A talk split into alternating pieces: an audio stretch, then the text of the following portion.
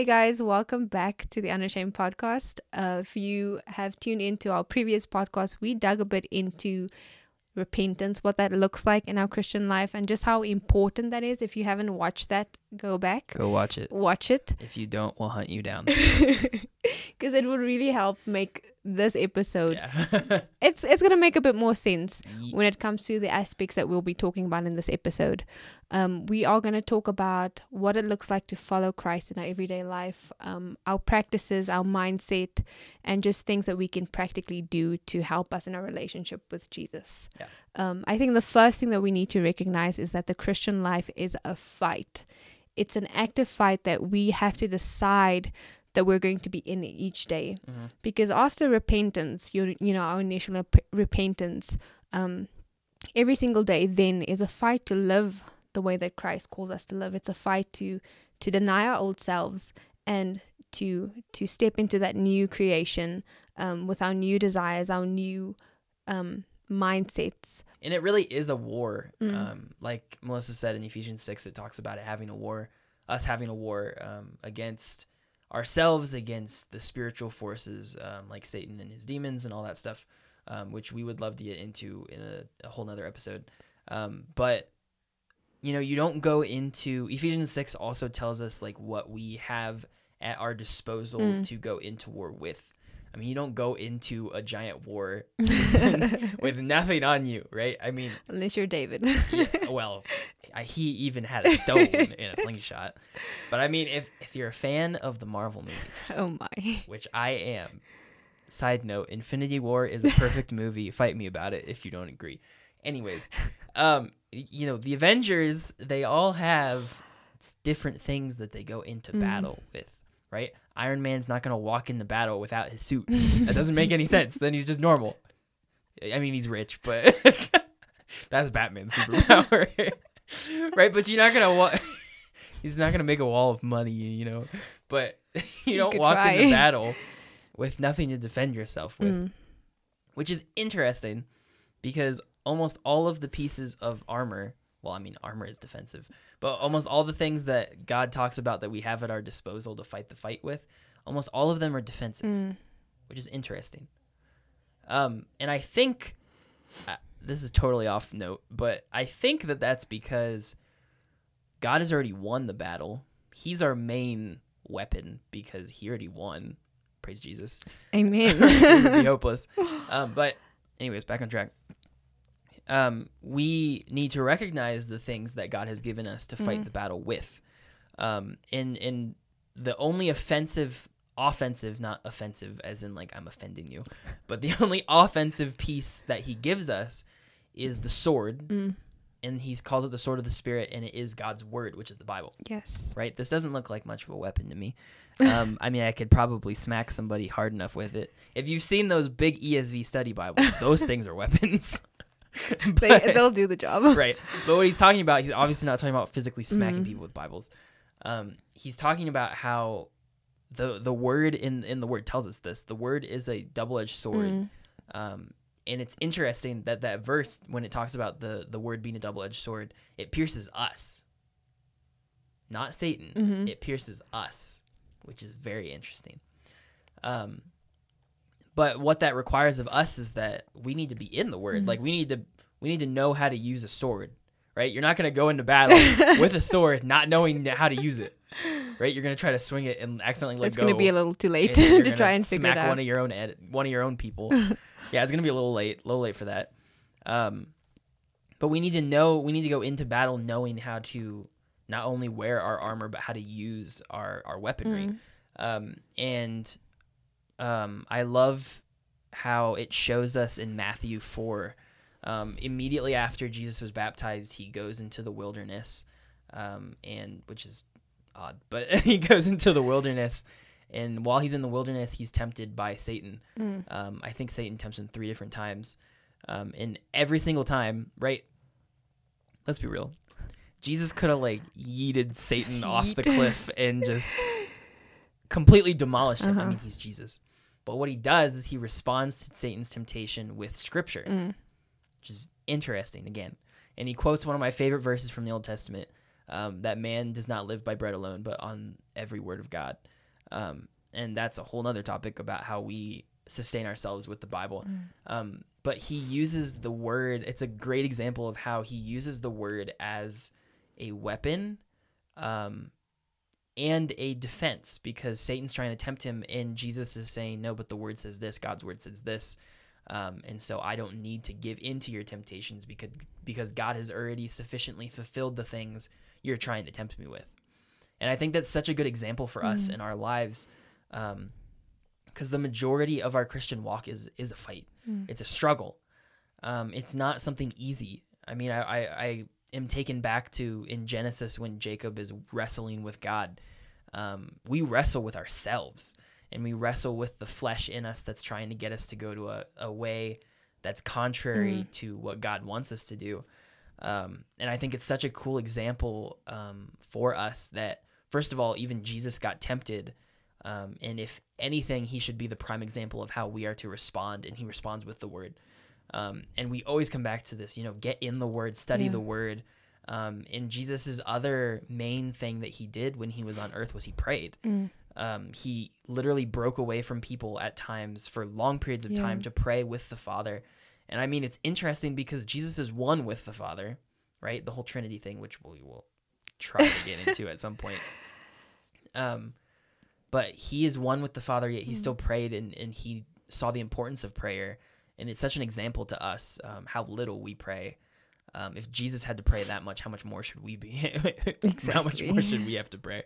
And so we need to recognize the importance of prayer and Mhm. recognize the importance of the word. Um, because I mean, how are we supposed to know how to live daily if we don't look at what God's word tells us we should be doing? Um, and so again, that goes back to our previous episode. If you haven't seen the episode on the importance of of being in the word and being in prayer, please go watch that Mm. because that's like one of the biggest foundations for everything else that we're gonna say ever. Period. Period. Yeah, I think one of one of the other aspects that we need to be aware of when it comes to living a Christian life each and every day is when Zach was talking about the two natures that we have. So we have our new nature and the old nature that are raging with one another, Mhm. going back and forth.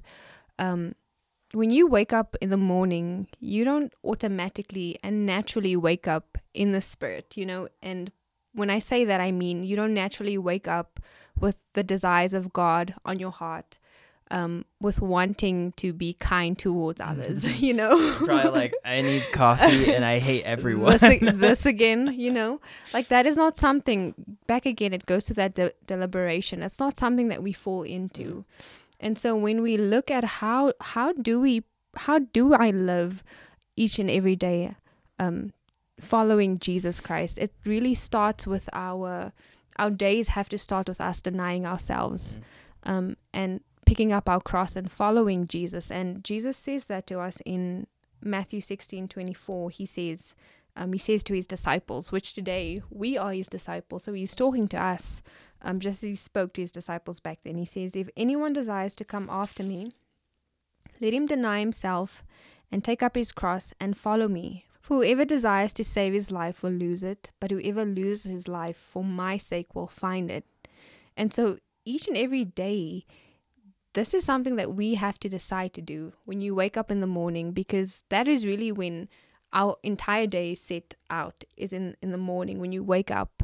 Deciding jesus through prayer and mm. through word that is the word that is really how we decide that we're going to deny ourselves this day and say jesus how how is it that you call me to live? How is it that you call me to treat the people around me how is it that you call me to respond to temptation and just like zach said there's no way that we really can know what it is that god calls us to do and know how it is to live um after christ and like christ when we don't know what the word says about it and once we do know what the word says about it um, we're able to pray for God to help us to be able to Mhm. do that. Yeah. And that's really where the dependency on the Holy Spirit comes in. That is that looks like praying God. I can't do this by myself and I think it's so important for us to recognize when it comes to the word of God. Yes, it's difficult to live a life that is pleasing to Jesus. Yes, our flesh ra- rages war with us um, each and every day. And the world around us is tempting us in all sorts of different ways. Yep. And that is really why it's so important for us to first be able to recognize that. It's amazing if you can recognize that and turn that into prayer and say, Lord, I can't do this Mhm. without your help. I can't follow you if you don't help me. And I think that's where the dependency of the Spirit comes in. It, it's in denying yourself, recognizing that you need God and you need His strength, asking for His Holy Spirit to fill you and, and to help you to do the things that God's Word says. And then once you've actually known what the Word of God says, it, it's deciding that you're going to follow that and be obedient to that, um, trusting that He will help you to do that as well. Yeah, just a side note. I thought about this um, while Melissa was speaking. Um, you're not gonna like think logically with me here. You're not going to wake up on a day that you want to run a marathon or do a Ironman challenge or whatever and not eat. Mm. Right? You're not gonna deny yourself sustenance that you know is essential for what you're about to go Mhm. into. And in the same way, we shouldn't expect to So get up in the morning and not feed ourselves like Jesus said, like man lives not on bread alone, but on every word that comes out of the mouth of God. Mhm. We can't expect to wake up and be able to fight a fight without feeding ourselves and without giving ourselves spiritual sustenance. Um, and I think so many people neglect that um, because they're too busy Mm. or they have all these things going on or they just don't feel like it. Guys, it's not that hard to wake up 30 minutes before.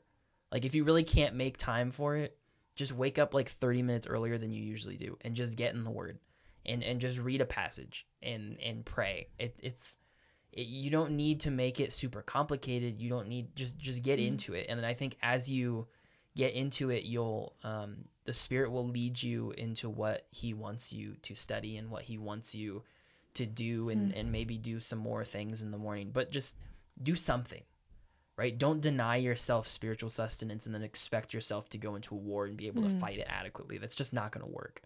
Um, so I, I just wanted to put that out there because I think that's super important. Mm. So everything we've kind of talked about so far is really just about like how to subtract things from your life um, in, in terms of denying yourself, in terms of resisting temptation to go back to the old self. Um, but I think it's important to recognize that um, it's hard if you're just focusing on what you shouldn't be doing. Mm. Um, you need to be focusing on what you should be doing. Um, and I think that when Jesus says, um, you know, seek first the kingdom of God and all these things will be added to you, I think he's also speaking about mentally and, and spiritually in the sense of we need to strive for the kingdom and God will work through us Mm. and in us through through that striving. Um, and I think that uh, in order for us to really become more like Christ, it's not just a matter of not doing certain things, but it's a Mm. matter of striving for certain things. Um, and so I think when we when we come to that and ask ourselves, okay, what does God want me to to strive for, to focus on um, doing, not not doing? Um, I think we have to go to Matthew 22 um, when the Pharisees come to Jesus, and the one comes up and says, "Hey Jesus, what's the greatest commandment?" Because he's trying to get Jesus to um, make one commandment more Mm. important than the others. They're trying to trap him, but of course Jesus drops wisdom and says, Jesus. "Nah, fam, I'm gonna tell you the truth." Um, and so in Matthew 22, from verse 35, it says, "One of them, a lawyer, asked him a question, testing him, Teacher, what is the greatest commandment in the law?" And he said to him, "You shall love the Lord your God with all your heart and with all your soul and with all your mind. This is the great and foremost commandment." The second is like it you shall love your neighbor as yourself. On these two commandments depend the whole law and the prophets. And so what he's saying is these are two things that you need to focus on. And what he's saying is is that the rest of the law, all the other commandments, all the other things you should be doing are wrapped up in these two things. They these two things include those. Mm. Um, and so really if you break down those two commandments, what he's saying is your fir- your most important thing should be your relationship with God. And your second most important thing should be your relationship with your relationships with others. And when you look at it that simply, it's kind of like, oh, I can do that. it's not easy. Um, but what I want to point out is that when you wake up in the morning, your questions on your mind should be one, how can I improve my relationship with God today? And two, how can I improve my relationships with other people today? Um, and I think we we neglect relationships because we think more in terms of actual doing, actual actions, um, and not our relationships with other people. But if you look at those two verses or those two commandments, it's clear that God's God's priorities, which should be our priorities, are relationships. Their relationships with Him and their relationships with other people. Um, and we've kind of been talking about this a lot lately. It's been a hot topic um, in our lives, Mm. talking about different kinds of relationships and how we can improve our relationships both with God and with others. Um, and so, what we're going to do is we're actually this next month, um, when this podcast should come out, it should be the very end of July. Um, and this next month in August is going to be relationship month. Yes. Um, and that's going to cover all kinds of relationships. That's going to cover your relationship with God, your relationship with yourself, your relationship with your parents, with friends, dating relationships, all kinds of stuff. Um, so the next eight episodes um, are going to be on relationships. And what we also want to do is we also want to get into the study with you guys. Um, I actually have a book that's all about relationships that we're kind of basing this off of. Um, and we want to kind of do a 30 day study of relationships, how to improve your relationships, um, practical ways to improve them, um, not just theoretical things, but also like what can I do today to improve um, these relationships. Um, and so hopefully we're going to get it set up that we can kind of go through a daily devotional with you guys um, and get some community uh, interaction with you guys um, that we can all just do this together because I think we all have problems with our relationships um, whether it be with God or with other people that we we need to deal with, and um, we need to come together and discuss different ways that we can improve those relationships and really do it as a as a community and as God's people.